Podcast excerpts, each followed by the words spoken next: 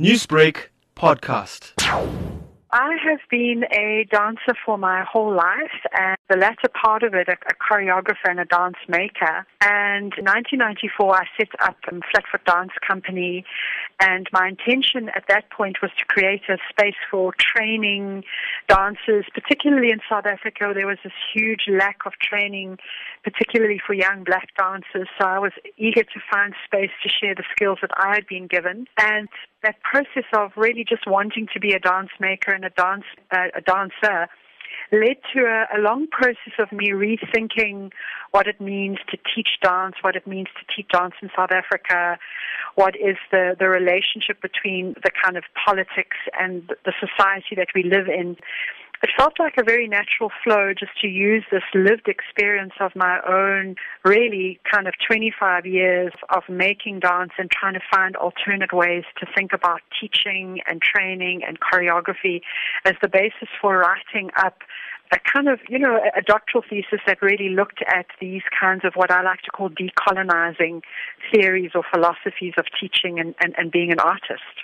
Why was it important to tackle this topic specifically for your research project? For me, it's really important because we're living at a point in our history where all of us, no matter in what field we're working on, we are being asked to rethink what I like to call the centers and the margins. We are being asked to think, to rethink what it is that we've held up as beacons of, of excellence, whether it's ballet or Bharatanatyam or traditional and ndlamu or Kathak or whatever those beacons of excellence are.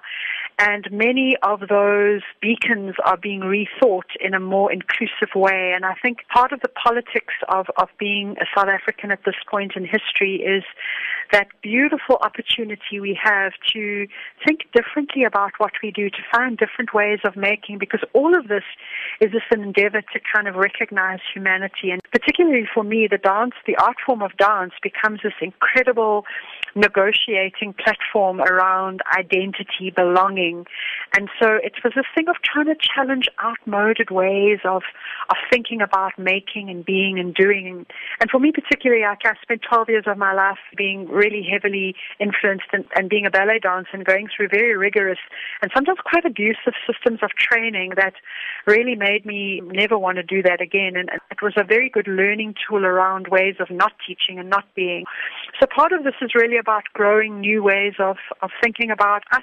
How do you believe dance education can tackle social change in South Africa? It's a beautiful question. The idea of how can dance tackle social change is that I believe that all of us inherently have the right to express ourselves and dance is probably the most joyful, most creative way of doing it. It's not the only way, there are other ways of doing it. But for me, you know, the body is such a political space because of gender, because of race, because of politics around disability, all of these things we wear on our bodies. And the notion of using this body and this, this, this methodology of dance as a way to express democracy, as expressing freedom, as expressing community more than anything else that sense of belonging to a community around us is essential for our survival at this point. Newsbreak, Lotus FM, powered by SABC News.